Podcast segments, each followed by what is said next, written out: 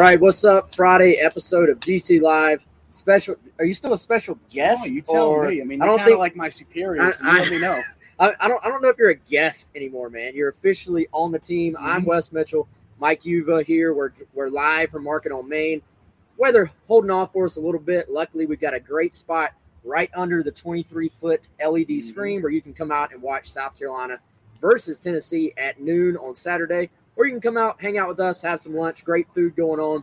This show is live from Market on Main, and this show is also prese- presented by our good buddy Clint Hammond of the Mortgage Network. I'll tell you a little bit more about Clint later on, but uh, we're getting ready for a big matchup Friday, South Carolina versus Tennessee. Mike filling in for our buddy Chris Clark today, and uh, we're getting taken care of here at, at Market on Main. Mike, I wanted to say this was your your GC Live debut. It's actually not because we sat right back there. I just happened to be coming here for some great lunch, and uh, you guys were there, and you guys had me on. Yeah, so, So- not not Mhm. technically your actual debut, but we're glad you're here, man. We're glad you're on GamecockCentral.com. Yeah. We made that news official. Um, how's it been, man? Your first uh, few days on the job has, has the have weird. the have they been taught have they been taking good care of you on the Gamecock Central message board? the message board is like Twitter on steroids. Um, I, I'm still learning it, so I'm a rookie. I'm sure there'll be a lot of uh, hazing going on in terms of uh, telling me to how I got to go about the message board things, kind of like you know telling Happy Gilmore, you know, meet me at the uh, the ninth green at nine kind of trick, right? Wear something nice. So uh, I'm still learning how the message board all works, though, but it's been going well, and you know. The video side of it, we're going to continue to amp that up over the next couple weeks. Very excited about that. So uh, we'll continue to just get great content because the bottom line is this Gamecock Central has such a tremendous reputation as is, and I think just being able to join up with you guys and, and, and knowing that the vision that you guys have for this site and seeing how things continue to change in the world of reporting. Um, I think digital is going to continue to grow, and I think this is going to give us a tremendous opportunity to grow Gamecock Central. But most importantly, the people that follow the Gamecocks and have been following the Gamecocks for years, to be able to give them something that you're not going to be able to find anywhere else. Speaking of dressing nicely, Mike, you look uh, very See, dapper. all right. You look very dapper So today. I'm in things. my I'm uh, gonna t- my off. t-shirt. No, I'm Yeah, gonna go cut you. go I'm gonna cut you off because it was the first thing you said, and you started looking. You're like, great.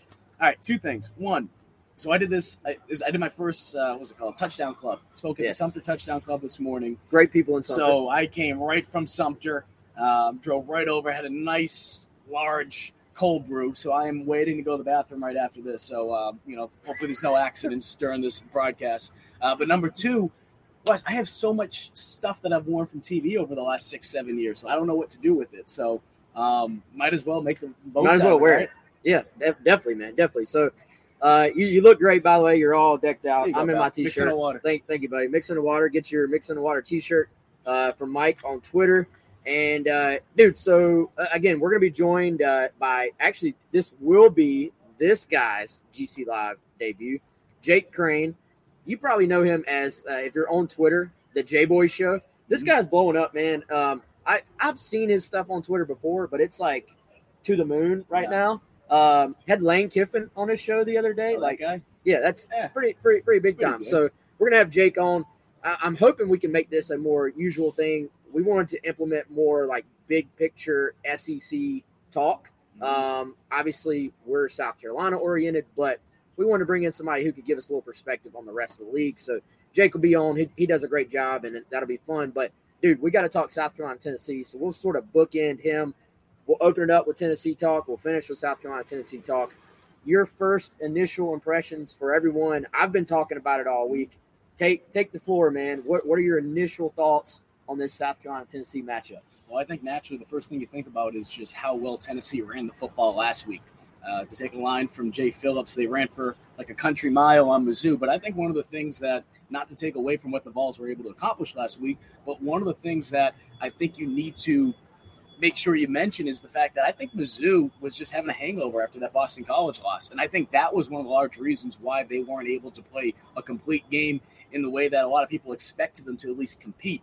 So, like I said, not to try to take things away from Tennessee, but I don't expect them to be able to, number one, run the football as efficiently as they did last week against Missouri, but number two, to be able to play as well as they did, just because that was a Missouri team that was still feeling bad for themselves. They were not over that Boston College loss, and it was evident last week. You know, man, I, I think uh, looking at that Missouri defense, the more I actually went back and watched the Missouri Tennessee game. The more I watched that, the more I read some like local Missouri reporting. Um, Missouri defense, they're they're in a world of hurt right Mhm. now. Um, you look at the yards per carry, the yards total allowed. You know, uh, not in a good place. They actually have a an NFL style scheme, NFL coach that they brought in, going up against this sort of hurry up, no huddle, Mhm. get to the line of scrimmage, spread out type offense. And you know, we've seen Heupel's offenses in the past. Uh, even speaking of Missouri, he was the offense coordinator at Missouri.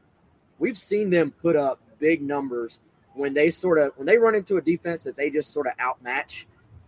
They they can score 50, 60 in a hurry, but then we kind of have seen them come back down to earth when they face a defense that um, is in a little bit better place to, to stop them than Missouri. Now, the question for me is going into this game is South Carolina that defense? Because Mm. we have seen South Carolina, I would say, probably play above expectations on defense. They've, they've been really good under Clayton White. They look like they understand the scheme.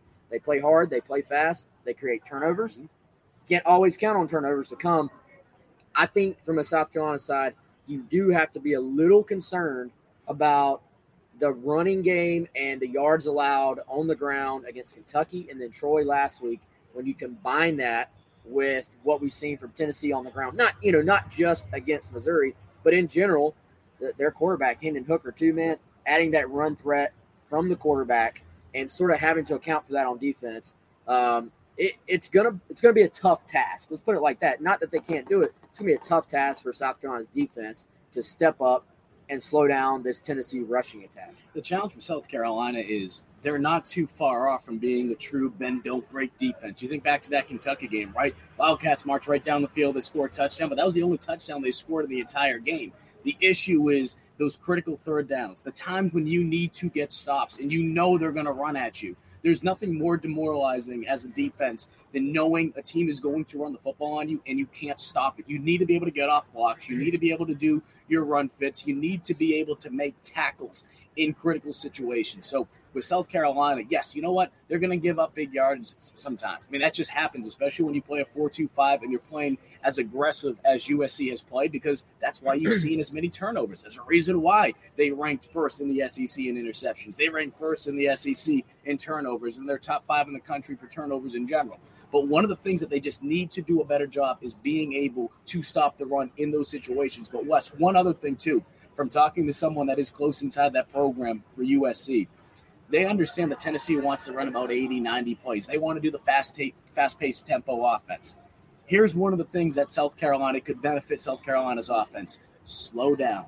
Slow down a little bit because yes, we've seen tempo from USC these couple last couple weeks. You know, occasionally they'll they'll mix things up a little bit, change of pace. Slow down this week. Give your offense, give your players if, if they're having some difficulties with being able to pick up the run uh, run blocking schemes, you know, the zone run or being able to identify the mic or just having some times where they just want to slow down. Slow down. Because here's the thing Tennessee goes out there, you get those stops, you're going to be able to get the ball more, you're going to slow the game down. And Tennessee, that's the last thing they want. They want to be able to create rhythm. You know, I don't want to make it a Boston reference here, but Tom Brady, right? What does Tom Brady love to do? Being on the field. How do you beat Tom Brady? Keep him on the bench. That's what you need to do with Tennessee. You need to keep that offense on the bench as long as they can because when they get back out onto the field, they're going to be itching. They're going to be itching, and that's when they're going to create probably uh, turnovers because they're going to try to take shots down the field because they're going to be so irritated that they've been on the bench so long. And I, I think Mike, the sort of hurry up no huddle era, to me, like the peak, it kind of peaked a, a few a few years ago, maybe even before that. There's was there was a stretch where it felt like everybody was trying to go hurry up, and it was just how many plays can you run, and then it kind of adjusted, and it was like teams were more about we're gonna kind of make that just part of our toolbox, basically. Like we're, we're gonna change paces, kind of like a pitcher throwing a changeup. Let, let's give them this look, let's give them the fastball, but then you know let's go hurry up, let's slow it down. Tennessee though is still decidedly in the they're all in Yeah. on the fast pace. Like, dude, I, so I'm watching the game against Missouri, and you know that's how a lot of times teams, if it's like third and one or fourth and one, and they know obviously third and one, they know they're going for it. Fourth and one, if they know they're going to go for it, they, they already have something designed where there's like get to the line of scrimmage, run an inside zone. It's probably some play that they've they've practiced over and over and over again. There's a play last week. Tennessee had a third and one, and they snapped the ball literally right before the play clock play clock hit 35. So Yeah. so I mean it's when when it's like a third and one or a fourth and one, and they know they, they sort of have these. I, I guess it's it's triggered by the down and distance where they already know what play they're running, and I mean they're lined up and snapping the ball in five seconds. So it's like warp speed in those scenarios. If you're South Carolina, you have to get lined up. It probably doesn't allow you to do a lot of different things like uh, to get too exotic defensively. So uh, to me, it goes back to like you said, playing your blocks, getting off your blocks, getting off blocks on the exterior, like in the perimeter areas, because if you sort of mash them up inside, they just flip the little screens out to Yeah. their receivers all day, and it's kind of a numbers game. They're trying to play a numbers game on you. If you um, if, if you box it up in the middle, they shoot it outside. If you bring your safeties too far up, they go over the top. But basically, they're playing. It, it's not really that complicated, but they're really good at it, and they do it at a fast pace. So let's go out now. We've got uh, joining us in our guest line. This is the Primal Gourmet guest line. We're going out to Jake Crain of the J Boy Show, making his GC Live debut. Jake, my man, I know you're busy. We appreciate the time. How are you today?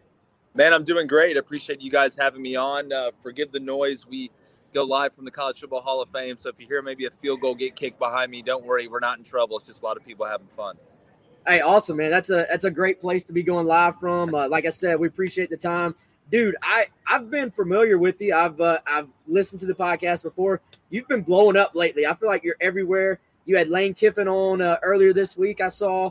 Um, t- tell our fans on GC Live a little bit about yourself, your background, and uh, of course how they can catch the show uh, every time that you're on, man.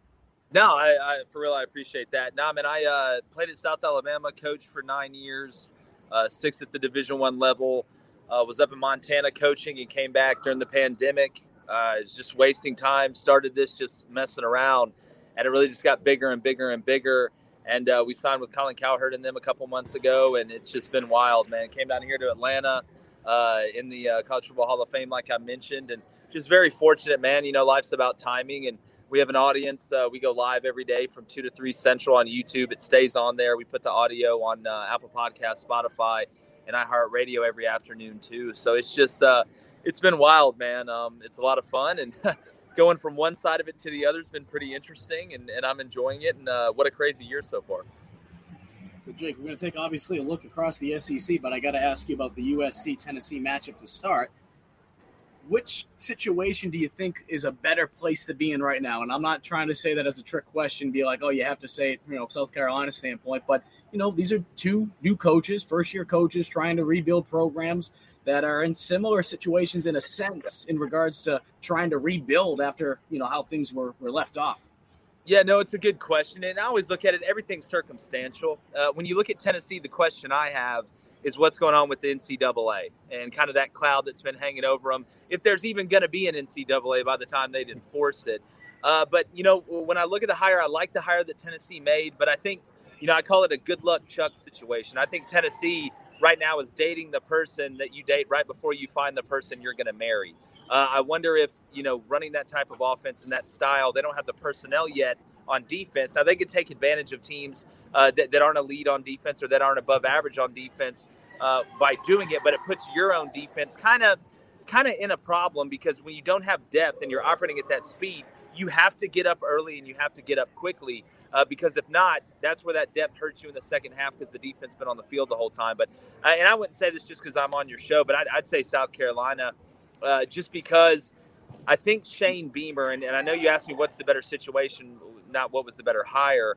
But if I'm a South Carolina fan, I think Shane Beamer's the guy. I think he's been the guy since they hired him. He's young, he's energetic, he knows the landscape, he knows what it takes to win at South Carolina. He's been there. And South Carolina, people talk about how thirsty Tennessee is for success. I know South Carolina is too. I would lean South Carolina because of the NCAA stuff.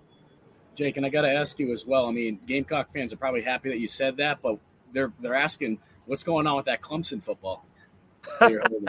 Well, I know their hearts are broken that Clemson's struggling. I know Shane's upset after getting, you know, the uh, the what the alumni letter they sent him or something in the mail uh, when he got the job. But look, and and, and D- what Dabo's done there's been unbelievable. I I don't think anybody can say it hasn't. But eventually, you miss on a guy or a guy doesn't pan out, and you have that mixed with um, you know an offensive line that's struggling as well. I'm talking about the quarterback position, uh, and it's kind of gone downhill. They're beat up on defense. Tyler Davis, we know about him. Skalski's been in and out. Spector's been in and out. Uh, but you know, I think Clemson's going to be fine. But if you're a South Carolina fan, is there a little bit of an opening there?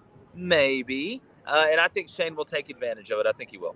So what's up with the football again? Yeah, I, I don't that that no that oh. that literal football. They're uh, they're actually the the elephant in the room.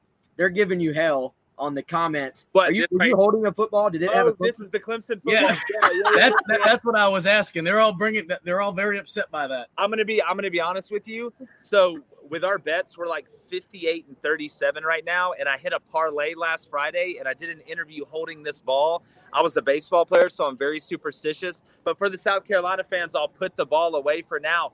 But I've had Shane Beamer on the show. I've got helmets from basically everybody, but I'm missing one from South Carolina. I got a little mini helmet that I caught hell for on Twitter for having on the set and not a normal size one. So, Coach Beamer, send me the helmet, man, or send me a ball. I'll use that ball. There, there you go. Some somebody around here can send the man a helmet and a Gamecock ball. So we're we're gonna make that happen. Georgia, even if we Georgia, take it out of Mike's Georgia, paycheck. Florida, Missouri, Ole Miss, LSU, Bama, Auburn, Georgia Tech, Michigan, Georgia Southern. Come on, coach. See, Jake, Jake was on a roll, and I'm just like, you know, all right, Jake. So what's what's up with the football again? So you just didn't hear me. It's all good though. So so, but here, Gamecock fans, Jake did just give you a compliment too. So uh, I, I, don't know. I don't know. Well, you're going to be getting Christmas cards from them this year, but I'm the Shane Beamer hire. I said outside of, of Bryan Harsin and the personnel he inherited at Auburn, I thought Shane Beamer was the best hire uh, of the offseason. I really because to me at South Carolina, you have to have you, you have to be a certain fit to be able to win there. And having a guy that's been there while you've had success and understands the lay of the land, and something that Coach Beam said on the show is that you know South Carolina is one of the most underrated states in the country for high school football. He's like, I can find elite high school football players around here, but we got to be able to go to Georgia. We got to be able to go to Florida, uh, and you do that by building the brand. And I think Coach Beamer's just personality and his style down the road, you're going to start to see that kind of come to fruition a little bit. Jake, uh, speaking of branding, man, uh, th- this NIL stuff, uh, I know you, have been able to sort of uh, capitalize and have some guys on, and um, the, the media opportunities that this has opened up for um, you know for, for players themselves, for people like us, for people like you. Um, first of all, why don't you tell uh, our fans a little bit about some of the guys you've been able to have on a oh, weekly yeah. basis? But, but what's that been like, man? I know you, like you said, you got a football coaching background. How cool has it been just to be able to use that vehicle to sit down one on one and have some actual conversations with these guys as opposed to like a press conference situation. Yeah, no, you hit the nail on the head. I mean, it's a lot more casual. And it's funny, you know, now when I first started the show before this NIL stuff, and we've only been going for a little over a year. But when I started it, you'd have to reach out to the SID. I mean, I've been in the building. I know how it goes. You reach out to the SID. He runs it by the coaches. All right, it's cool. All right, it's cool. Well, if you look at it now, I can just reach out to the player. Uh, I can literally DM the player and say, "Hey, do you want to come on?" And he can either say, "Yeah, I'm going to run it by my agent." Uh, yeah, we're good to go. And and we signed Kearis Jackson from Georgia and Jamaree Salyer, uh, who we're having on the show today. Uh, Bo Nix, Connor Bazelak from Missouri. Uh, we just had Grant Morgan on. Uh, and it's it's been good because you can kind of get to know the guys too. It's not just like you said the press conference. Well, you know, coach said we need to do this and we need to run the ball better and, and we need to lead better, this, that, and the other. You get to kind of know them you get to kind of know what makes them laugh, what gets them motivated, and that to me has been the coolest part. And I know our audience really enjoys it. Know, that's why our slogans "Win the water cooler" because I want I want our audience to be able to watch the game differently and understand the game differently and kind of understand who these guys are, even though they may not be on their team. You can that's how you kind of follow guys and, and really enjoy their work.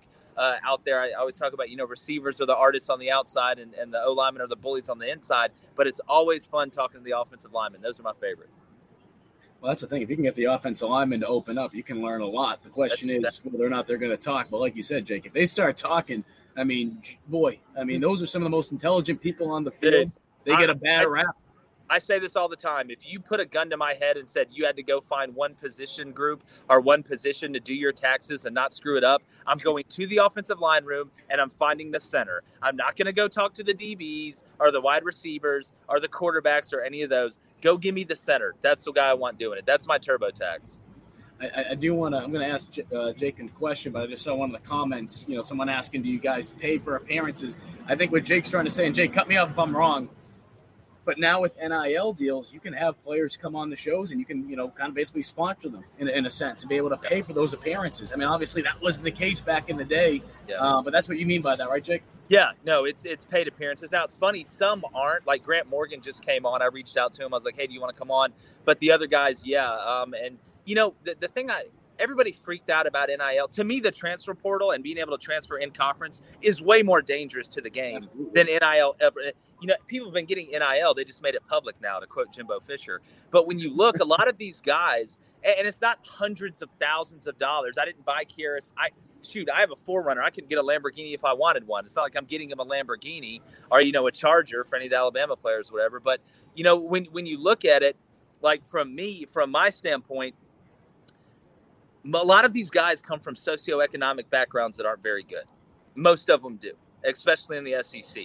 And a lot of them don't keep the money; they send the money back home, and and it, it's it's helping their families in different ways. And it's not you're not overloading a kid with you know you have the cases where Bryce Young may get a ton of money. That's just part of being the deal at, as Alabama's quarterback. But you know we're paying the guys. I can tell you this: we're paying them seventy five hundred for fifteen appearances. So it's not like it's it's crazy, crazy money, but it gives them some money in their pocket and be able to send it back home. And those that, those one of them that have kids be able to help get diapers and stuff like that as well.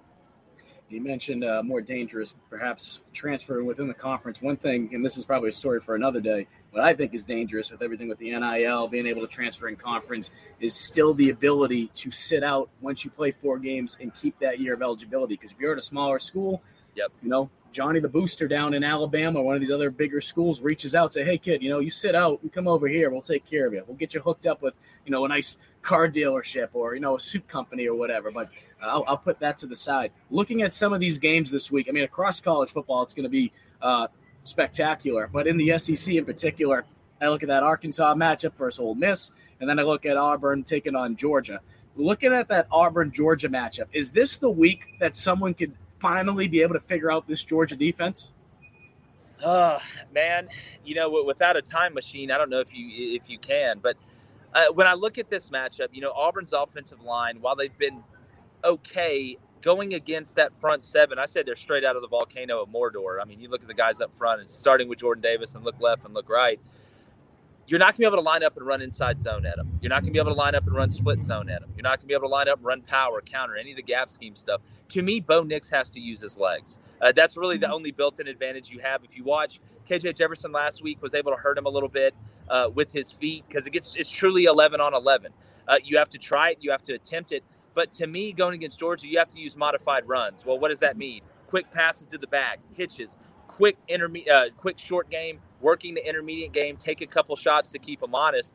But Georgia, you have to make them go lateral. You can't let them just pin their ears back and penetrate. Because the thing that separates Georgia uh, and some of these teams from the rest is their ability to, to just pressure you with four. They don't have to blitz. So when they catch you in third and eight and third and nine, which they get you in a lot, they don't have to start sending numbers from different places. They can every now and then, and you don't want to always do the same thing, but they can just rush four and play coverage uh, and, and not have to spy you. And that's huge. So Auburn, I think the TTP is 14 and a half. I don't know if anybody scores 24 points against Georgia this year. I, I just I, I, don't see even Alabama. I think they have the most dominant side of the ball in the country. The key for Auburn is if you're going to win this game, you're going to win it 13 to 10, not 31 to 28. Uh, however, the defense comes out and shows up, if field position and special teams are able to flip the field and just keep yourself in it until the fourth quarter. Crazy things happen in Jordan Hare, but man, it's a tough matchup for any offense. And Auburn's wide receivers, you know, they're they haven't got a lot of separation the whole season. I mean, even against Georgia State, so they don't really have a dude out there. Uh, I just don't see how they're going to be able to consistently score points outside of defensive scores or special team scores. So no, Jake, let's keep. Sorry, yeah, let's let's keep it with Georgia, man. Um, who's the best team in the country? Is it Georgia? Is it Alabama? Um, if they if they faced off today, who do you got? I'm picking Georgia. I picked Georgia to win the whole thing before the season started. Uh, I'm going to stick with that. I think they're going to play twice. I think they're going to play in the SEC championship game, then they're going to play in the national championship game. Uh, I just think, you know, when I look at Alabama, they have they have one of the highest ceilings in college football. They're young, they're growing together on offense. The defense is older. They're good enough and have enough depth to correct the physical mistakes they made against Florida and to keep getting better and better as those young guys get more reps. I just look at Georgia's ability to run the ball. I watched the way Florida was able to kind of push Alabama around a little bit up front. And when you look at that matchup, if Georgia is able to run the ball and dictate the pace, it's going to put a lot of pressure on Bryce Young and them to be able to, to score in the few possessions that they have. Because if you look at what Georgia's doing, they're really playing keep away on offense right now. And you have to with the amount of guys they've had beat up. Your quarterback's been out. You're getting guys back at different times. Uh, so I would take Georgia to win that game. I, I would say, I would think 21 14, 21 17, somewhere like that. Jake, one more thing for you, man. Uh, let's go back to South Carolina, Tennessee. Where's your head at on this matchup? Uh, how, how do you think it plays out on Saturday at noon in Knoxville? Well, South Carolina's got to get back to running the ball effectively. I mean, I don't think they've ran for over 102 yards in any game since the first game. And when you have the personnel, and look, South Carolina fans are smart fans. That's one of the reasons why I like talking about them. They, they, they and I'm not saying that because I'm on here. You have some fan bases that are just buttering them up. Yeah. them up after well, that. You have some. You have some fan bases that are like, well, we got to win the national championship this year in his first year, or Shane Beamer's not a good coach. The personnel is not where it needs to be for South Carolina.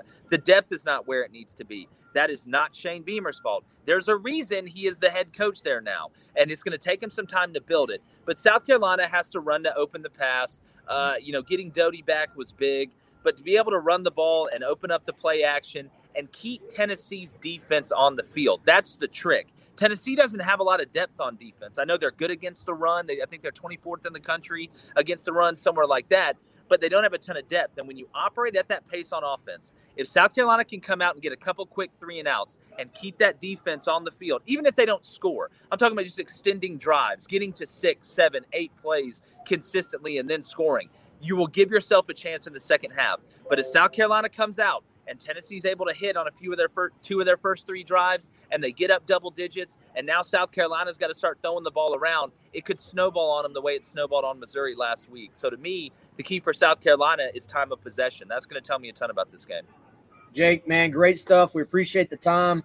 Wish you all the success in the world. Um, anytime you need anything from us, let me know, man. And uh, why don't you go ahead and tell our uh, our listeners and watchers here where can they find you? And again, go go back over uh, when the show's on, man. Definitely. Well, uh, number one, I appreciate you guys having me. When I uh, coached at South Alabama, we came up there and played in Columbia. When Coach Spurrier was there, it was an unbelievable experience. The white towels, the bird in the cage before the game. I felt like uh, I was at a Led Zeppelin concert going going in there first. But now you can find us uh, on YouTube every day live from two to three central. Going to be talking some South Carolina, Tennessee today. Uh, it's easy. Just go to YouTube, type in the volume, you'll see it. Uh, we're live every weekday. We go live stream on Saturday, and then Apple Podcasts, iHeartRadio, and Spotify. And we talk ball, no politics, man. We uh, talk a little bit about everything, have some fun. My Blaine, my brother Blaine, who's also on the show, dresses up like Emperor Palpatine every time he makes his picks, which is one of the funniest things I've ever seen. Probably because it's my brother. I don't know if anybody else finds it funny, but uh, check us out, man. It's a good time. Jake, appreciate you, man. Uh, y'all have a good one. Enjoy Saturday, okay? All right, y'all be good. Yep. Thanks, Jake. Jake Crain, awesome stuff, man. That was good. That's Great. Jake's uh, debut here on GC Live, and uh, hopefully we make that happen again, man. Uh, he he rattled off that Tennessee had the 24th uh, run defense in the country, oh, yeah. Uh, like he's been doing homework or something. I'll tell so, you what, he should have helped out uh, Mark Stoops over with Kentucky because he uh, was talking as if LSU has one of the best rush defense, rushing attacks in the country, and going into their game LSU against Kentucky. LSU's ranked 128th out of 130 teams with rushing yards per game. So they're they're not doing well right now. Uh, so maybe you know Jay could have helped out Mark Stoops during that press conference the other day. Who's 129 and 130? Probably like probably you. Missouri probably after like, after last week. Probably, well, I know Gamecock fans will probably say it's USC, probably, but uh, it's probably like UMass. You know? Yeah, definitely. Or uh, UConn. UConn. UMass and UConn. Did you watch UConn Vandy? Nope. Last week? No, that- I, I, care. I care too much about my sanity and want to be able to enjoy myself, especially with this new schedule. Right, not having to get off at midnight or one a.m. because of TV. I can actually go out and, and, and have a life now. So uh, the last thing I was going to do was watch that. I was actually watching the end of that Clemson game against Boston College. Uh, you can go out, have a life. You can go to Market on Main, yep. enjoy the massive TV above us as we uh, hit our marketing marks for today. Uh, SC Scout guy says what's the name of his show? It is the J Boy Show. Um, they're on. He's on Twitter at the J Boy Show. Um, again, hopefully we'll have him on at a later date as well. He he he nailed the South Carolina Tennessee game. As we get back into that though, man, actually hit on a lot of the same vibes that we were talking about already. Um, you know, that's what Clayton White said this week. That's what Shane Beamer said this week, and it's that you absolutely have to find a way to make some first downs on offense, to stay on the field, allow your defense time to rest. As you said, maybe you frustrate Tennessee's offense a little bit. And the point I was getting to before Jake came on, dude, they're they're all in on this speed thing. It's not even really a well. Sometimes they go fast, sometimes they slow it down. For the most part, it's speed, speed, speed, speed. So, um, it, you know, as as much as and, and rightfully so in some cases, everybody on this show right now, everybody in that chat room right now, um, would have negative things to say about South Carolina's previous staff. Yeah. Um, and I have a point that I'm going to with this.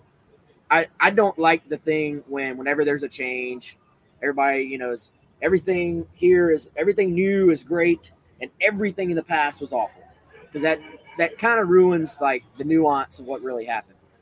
Giving credit where it's due, Will Muschamp and that staff, whenever they faced Missouri, by the way, their offensive coordinator was Tennessee's current head coach. They actually had the perfect executed game plan against these guys on a couple of different occasions, and that was that you run the football on offense, you stay on the field on offense, you play some bend but don't break on defense, and then you force field goals. You you can even even if they're scoring, if they're just scoring field goals tomorrow, I think if you're South Carolina, you're happy. I think they need to get into what I would call like a red zone game, and that that you know Tennessee's going to go up and down the field at times.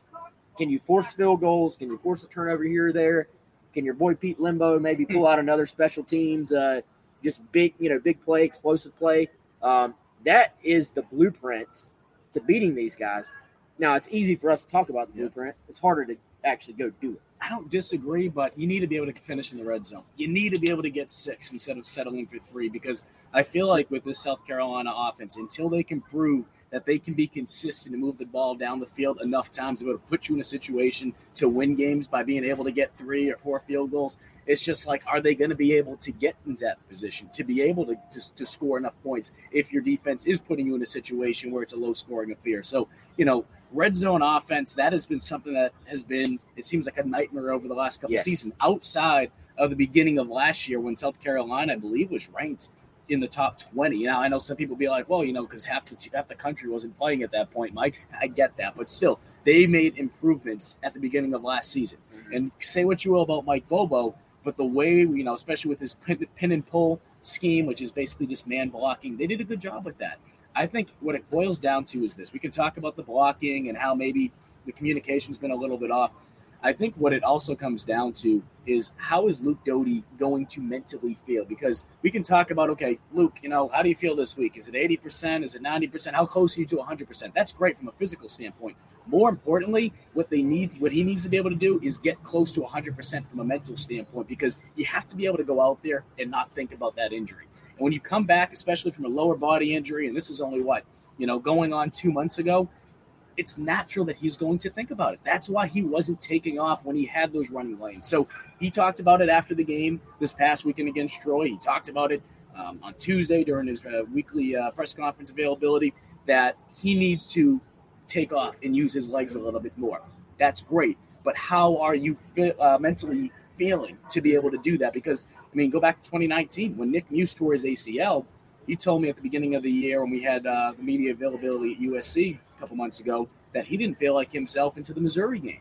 So when you need to be able to get back to yourself, so I think that's why we're seeing more pistol this year because they're trying to protect Luke by getting him away from being under center, giving him a little bit more space, trying to take away the possibilities of getting stepped on. But I also think because of that, you're seeing just the timing off a little bit. You know, they're trying to stay with the same angles when you hand the ball off to Kevin Harris or some of these running backs. That's why you see the pistol instead of offset but at the same time too it slows down the timing just a little bit. So i think some of these things are coming together. It's been a work in progress. But then again uh, if you asked this coaching staff back in august if they expected luke doty to uh, be injured for the first couple weeks they would have told you no. And i think we would have seen more i formation to start the year.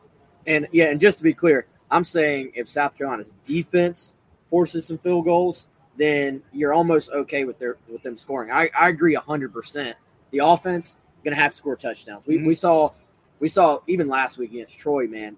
They they moved the football probably as well as they have all year as far as like actually putting together somewhat methodical drives. Like you yep. weren't you weren't just relying on an explosive play. A lot of times, dude, let's be honest, most of the season coming into last week, most of the drives, they had, they had a nice drive, I would say, the beginning of the second half against Kentucky. Mm-hmm. But for the most part, you know, against Georgia, you got you got a big play to Josh Vann down the sidelines. You know, um, most of the time it was either that the defense is scoring itself with a pick six, or that the offense is getting a big play and it's it's setting setting you up to score. Last week we saw them actually methodically go down the field, distribute the ball around a little bit, mix in some more creative plays that use some misdirection. Josh Vann on the end around was very successful. We saw some good things, but now, you know, I'll go back to what Jake was saying. To me, if you're going to be a good red zone team, you're going to be a good goal line team inside the ten team, mm-hmm. Got to run the football. The team, the yep. teams that are good inside the ten, to me, are teams that can actually just line up and run the football successfully without gimmicks, without uh, you know, you, you don't have the advantage of, of, the safeties not being up when you're down there because the back of the end zone basically serves as, as your two safeties. So your safeties are in the box. You're going to get more linebackers. There's more defense alignment on the field sometimes. Like it, it's harder to run the football down there, but that's the difference between, to me, a team that gets down there and has to kick a lot of field goals or risk going for it on a lot of fourth downs, and the teams that just put it in for, for six. So let's flip it. Let's talk about the defensive side and how that does have an impact. Someone asked me what position I played. I played cornerback. So this kind of ties into what you're talking about. When you can make a team one dimension, doesn't matter where on the field, but especially in the red zone, that's that, that allows your defensive linemen to just put their hand on the ground and be able to take off and just your job is to just tee off on the quarterback. And knowing that Doty has been hesitant to take off and use his feet a little bit, that makes it even worse. And it really puts you in the box. So more than anything, yes, you need to be able to establish the run, but especially once you get down into the red zone, because if not, it becomes so much easier. It's obviously tougher to score in the red zone, but if you become one dimensional and the quarterback has not earned the respect of the defense, at least right now, we know Doty when he's healthy, he can take off. The guy can run the ball. I mean, shoot, he was running like a 4 4 coming out of high school. We know what he can do, especially when he is healthy. And I think he is getting closer there, both physically and mentally he needs to earn that respect of the defense because right now, and I, you know, I don't want to put words in the kid's mouth, but he'd probably tell you, yeah, I need to earn it right now because right now, this is what I've put on tape so far. How can I be able to get back to that point? Well, I think it's going to help him if the team is able to establish the run. But more than anything, when he does have those lanes just take off, because as soon as you do that, defenses are going to have to prepare for that. They're not going to be able to. It's so much easier because when you get to the red zone, what you really want to do is you want to play zone play zone. You want to do man and have to worry about running into each other, worry about picks. Um, if, if, a quarterback's not taking off, it makes things so much easier. See this comment?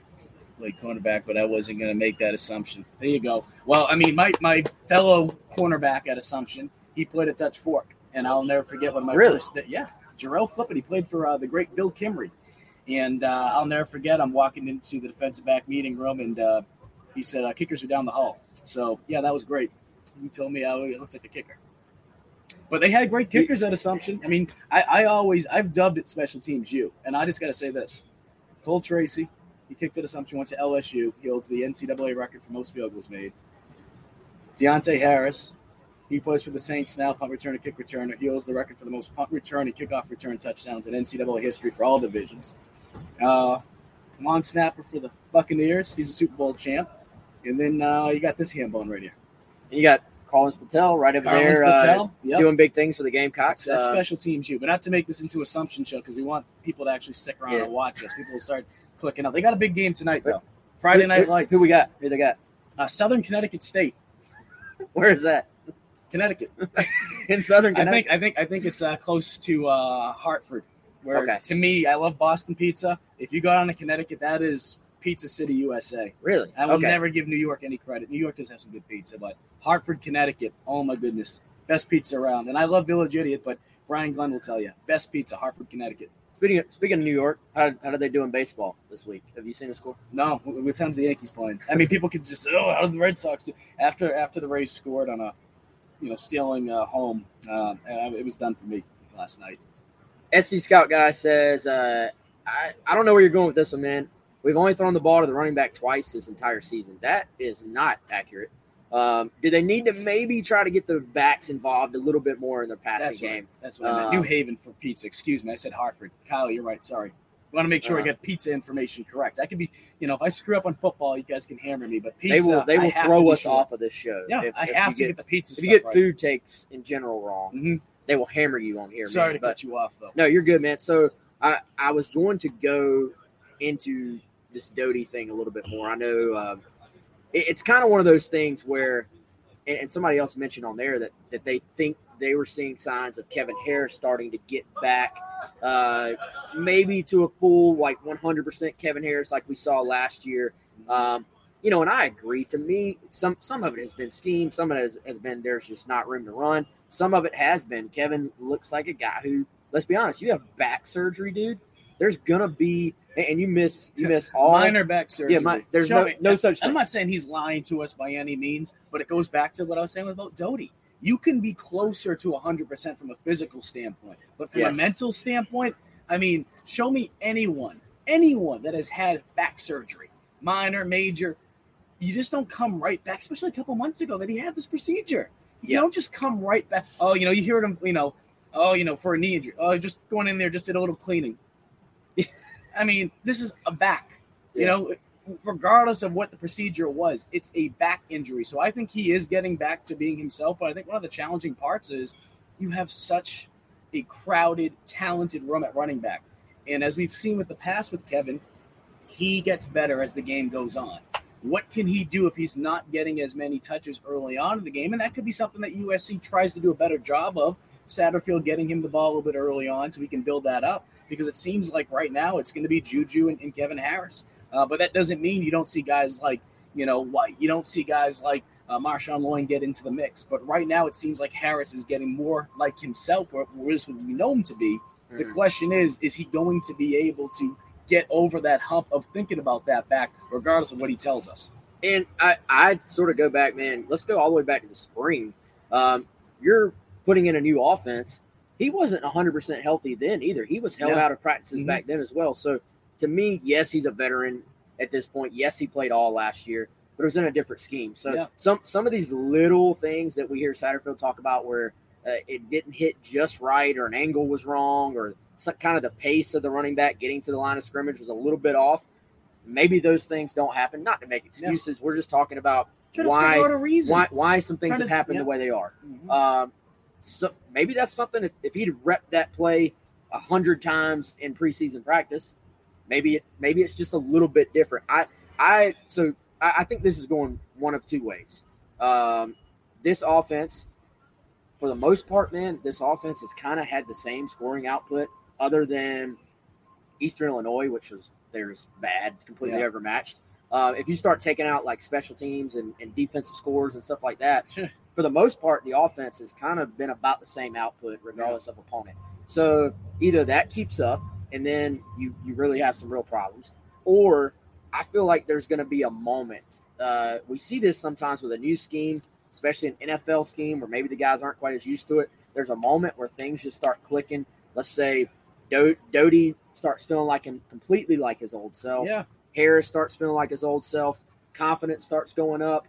Um, this middle part of the season, which we're going into right now, this is this is game six, is when we're going to find out is this offense just what it is, like it is what it is, and it, it's going to kind of not get much better, or does it just click and we start to see a, a a I I don't think it's ever going to be like an offense that goes up and down the field on on everybody, but No. that it starts to find a rhythm and find an identity. And there's no question that the run game can be able to set up the pass. We know that. But I think more than anything, and it goes back to we were talking about the red zone, but just think big picture and offense as a whole. Doty needs to earn the respect of defenses right now. Can Doty throw the deep ball? Yes, he can throw the deep ball. I don't care what people say. He can throw the deep ball. He's proven it. There's been opportunities where he's thrown it down the field. Either guys haven't ca- caught it or, you know, he's put it right where it needs to be. He has some, you know, Josh Vann's made some great catches. The problem is, is this. Is he, a, is he the type of guy that will go out there, be a pocket passer, and can throw 300, 400 yards a game? No, he's not going to do that. The beauty of what Doty brings to the table is that defenses, when he's healthy, they have to respect the, the, the, the ability for him to be able to run the football, especially when he gets to outside the pocket. And I think that's when the run game gets going. You're able to use play action, you're able to use boots, and he's able to get outside, and he puts defenses in a pinch because you have to respect that he has the ability to run. And when he steps up, what happens? He does have the arm to be able to throw it over the top. But like I said, he's not the type of guy that's going to sit in the pocket and be able to kill you for 300, 400 yards weekly. He needs to be able to get the feet going. And if he can do that, defenses are not going to have a choice. They're going to have to step up. And I think you're going to continue to see this young man step up and have, good, uh, have a good career. And I'll say this too. I talked to a former USC quarterback just the other day. Probably, let's see, today's Friday. I talked to him on Wednesday.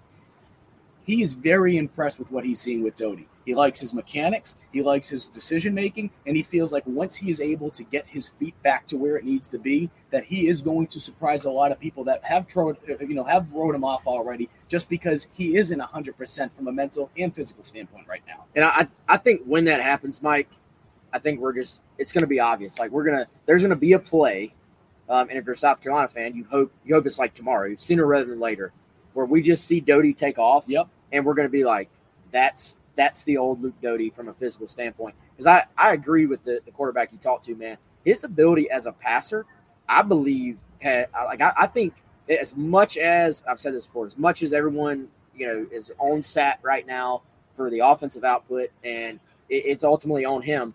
I give him credit for the development of Doty as a quarterback, as mm-hmm. a passer. He, you know, they even t- banged up, even banged up. You you can see he has helped him grow.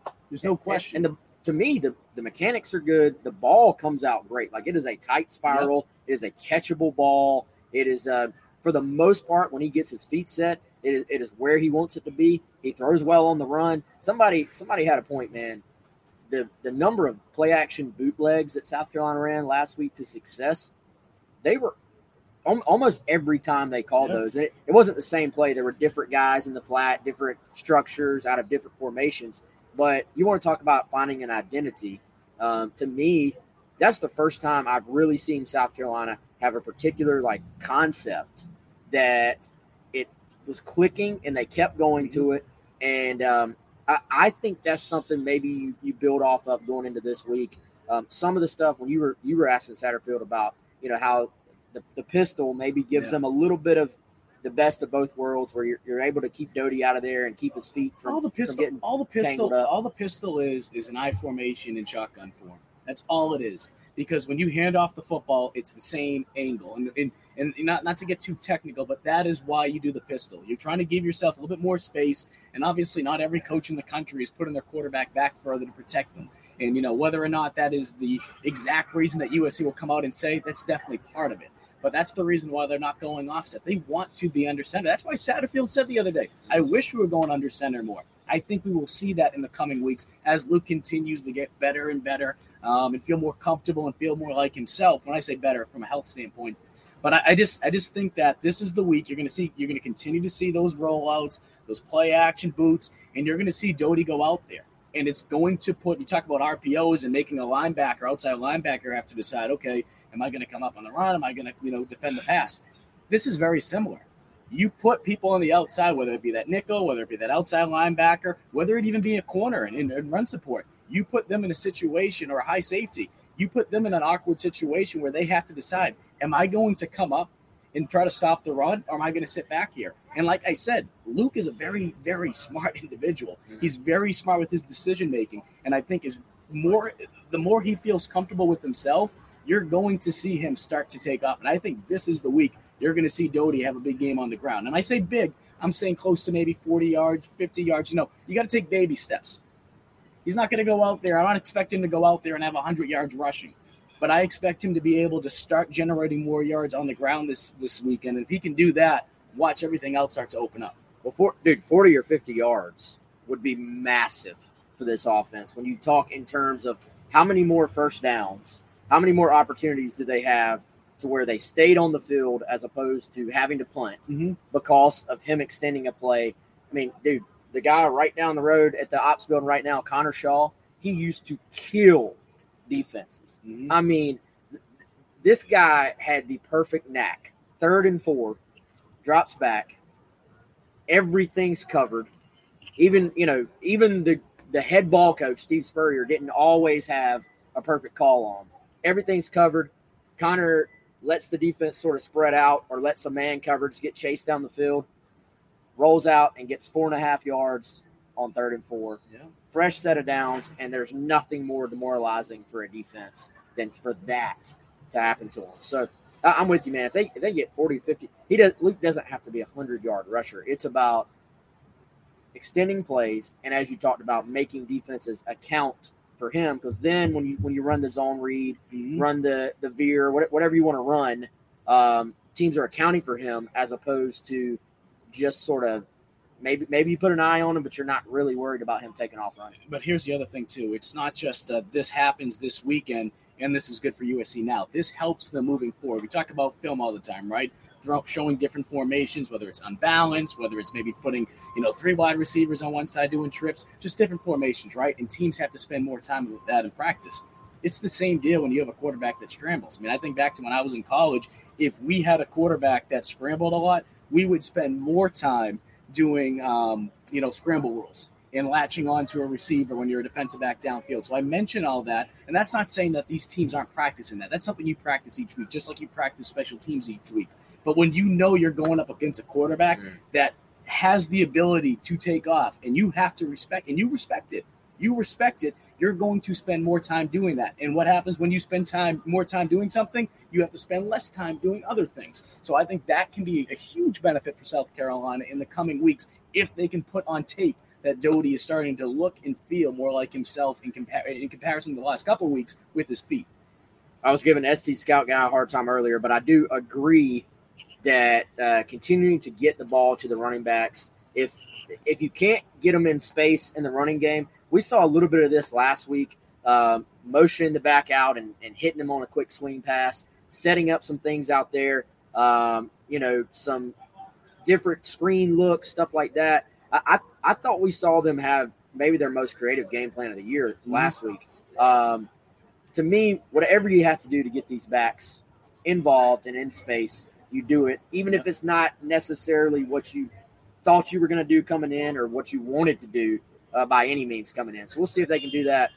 Dude, speaking of quarterbacks running the ball, though, I'm going to sort of finish the way we started. Hendon Hooker, Tennessee's quarterback. Yeah. Rushed for about, I think, 80 yards last week.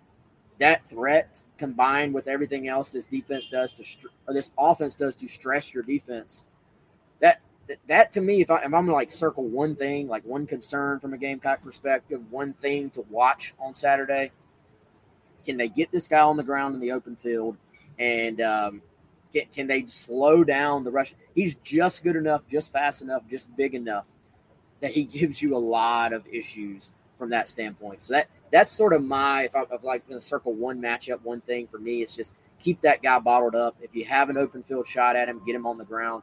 What, what's your just uh, above all else key for South Carolina?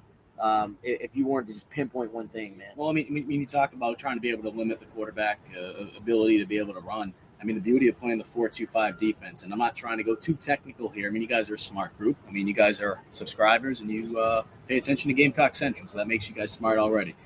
When you play a four-two-five defense, we used to talk, we used to harp on it all the time in college.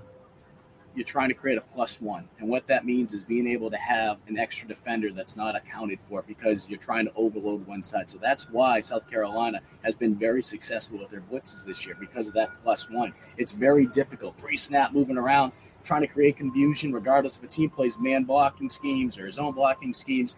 So when you have a quarterback that scrambles, those four two that four two five scheme allows you to still do the same thing. But the only difference is it's not necessarily just taking off. You're able to kind of fool around, maybe a little QB spy action here and there, and you can kind of dictate based on you know how an offense comes out with being you know what's what's what's the strong side? Are they unbalanced? This and that. You're able to put yourself in a situation that will help you have that plus one. So what it comes down to is simple communication, which that's a word that the offense is learning right now. The buzzword of the year so far. Communication, and then just doing your 111. Because there's going to be times, whether you're a DN, whether you're an outside linebacker, you're going to have to be the traffic cone. And what I mean by that is you're going to be the one that has to take on the block or two blocks sometimes, right? And you're not going to get the stats. You're not going to get the accolades. The times where quarterback, where defenses get themselves in trouble in situations like this, where you have a quarterback that can scramble, is that one person tries to do more than their 111. So what it comes down to is this: just do your freaking job. Do your job. Limit the mistakes in terms of the explosive plays on defense and get off the field on the money down, which is third down. Offense, Let the offense take care of himself. I think you're going to see an improvement this week. But defense, put yourself in a situation where you have the mentality of we have to play our best football this weekend, or we're not going to give ourselves a shot because the offense has to prove to us that we're capable of being able to put up some points. I'm fired up, dude. That was that was a pregame speech. You well, like you know, went, I am, I am the in, son of a coach. You He's, went into like you you went from analysis to like pregame speech mode, like on a on a whim. Well, Paul Uva's got a big game. I don't know if it's tonight or tomorrow because in Massachusetts private schools they sometimes play on Saturday. So 38th season. It, I was about to say it's closing in on 40 years as a coach. And and up there they call it D1, which I don't understand. You know, y'all or you guys or whatever down the south. College football is D1, D2, D3. So I don't understand why 5A is the highest, but that's a story for a different day. But they're kind of like the equivalent, not obviously as talented of Dutch Fork up there. So they're the two time defending state champs. So uh, wishing Paula Uva and uh, St. John's Prep best of luck. If it's tonight or tomorrow, I can't remember. Um, I don't know if you said it or not. What scheme did you play in in uh, in college? I played a four three for my first three years. Then my head coach, Corey Bailey, actually took an assistant job down at Coastal Carolina for about four or five seasons. And then we had um, a new coach that came in. His name was Bob Chesney. He's the one that recruited Carlin Platel. He's the head coach now at Holy Cross. He implemented the uh, the four two five defense, and I love the four two five defense. Um, and, and, I mean, based on some of the comments that people are saying, um, you understand when you play a 4-2-5 defense, it is exciting. We heard so much, you know, and I know people kind of mocked it a little bit when Jordan Burch or some of these guys from a defensive standpoint said, you know, there's a higher emphasis of getting to the quarterback. Yeah, yeah. What they mean by that is with a 4-2-5 is you're going to come through more. Okay. You're coming through more. You know you're going to come free at times more than playing a 4-3. So um, it's been a lot of it's been exciting. But what that comes down to is it can be hit or miss. If you don't do your run gaps, you don't do your 111, then that's when you see explosive plays happen on defense. So just do your job and let everything take care of itself because when they have been hitting, boy, it's been a lot of fun to watch. Uh, that's the word. I, you took the word out of my mouth, man. This has been a fun scheme to watch. It's been fun to watch the guys having fun. I feel like like they they're running around, they're fast. Uh, I think I saw you get shot in the Departed. somebody said everybody got shot in the Departed. They did that. by the way, that that is a great movie. One one of my probably top ten all time movies. Is The Departed. Bronx Tale. I think Goodfellas is my favorite. Bronx Tale is definitely up there. Departed. Departed. Big mo- big mobster mafia kind of guy movies. Movie, but... man. So good. Um, but yeah, this dude, just I, I, don't know. This this defense to me has been kind of like what I thought the defense was mm-hmm. going to be when Muschamp was hired. Not necessarily from like a scheme standpoint, but just the the confidence that they yes. play. Um, I was going to ask you another technical question before we get out of here. How do you think they have been in terms of like pre-snap, sort of uh, not necessarily letting the offense know what they're doing, like disguising their looks? It seems to me like I've heard this defense is relatively simple to learn, but mm-hmm. it's not simple from a standpoint of the fact that this is not a defense that just sits there and, and like runs a couple of different plays and you sort of know what they're doing. Like I, I feel like as the year has progressed, we've seen them implement different uh, things up front. We've seen Enagbare basically lining up from like a middle linebacker standpoint and rushing up the middle. They've yep. moved him around quite a bit. So they've done some different things that I imagine for those guys is really fun. How, how have they done as far as disguising things and, and not letting their opponent know pre snap exactly what they're doing? They've done a great job. And I think one of the things now more than ever, I don't care if it's division one, two, three, NAIA, high school football, you have more film at your disposal now than ever before. And especially when you're playing in the SEC, you're going to have quarterbacks that have absolutely everything at their disposal. So they're going to go back and try to check tendencies. I mean, for me, there'd be times when I would watch film on my own outside of, of when we have actually team meetings every day. I would look at like one day, I would just pay attention to just what is going on from a technical standpoint. How is a receiver coming out in his stance and just trying to body language, running out of the huddle, and you could be able to tell little things. So, from a defensive standpoint, it's the same deal pre-snap, the way you align is your back towards the sideline when you're in a cover three in comparison to maybe a cover four. And just being, you know, when you have a receiver in front of you, trying to change your alignments up a little bit. But the tricky thing is, you know, with pre-snap alignments and trying to confuse the quarterback, if you're not in the best spot, if you're not in where you're supposed to be, ball snap, you're screwed. Because if you have to be playing inside leverage and you're outside, you don't move over quick enough, especially against a Tennessee team that likes to snap the ball quick, that is when trouble is going to happen. So going up against a Tennessee team Yes, it's important when you play a 4 2 5 scheme to be able to move around, to be able to create some confusion, because that's going to allow you to be able to get through on the blitzes. But on the flip side of that, if you're not in position when the ball snap, Mm. you are going to be screwed. So this week, I would expect South Carolina to maybe keep it a little bit more simple from Yeah. a pre-snap alignment, especially if Tennessee's moving the ball quickly. Uh, but that doesn't mean you're not able to create some confusion. I would expect shifts up front, you know, but maybe less movement in the secondary. Awesome, man. He is Mike Uva. I'm Wes Mitchell. We want to thank Market on Main, uh, the excellent digs out here, man. Great place to come out and uh, watch uh, watch a game. Most of the time, they have a live band that would be set up right where we're sitting right now. Great food. Um, know how to play pots and pans or something? Monica. I, I mean, can can you?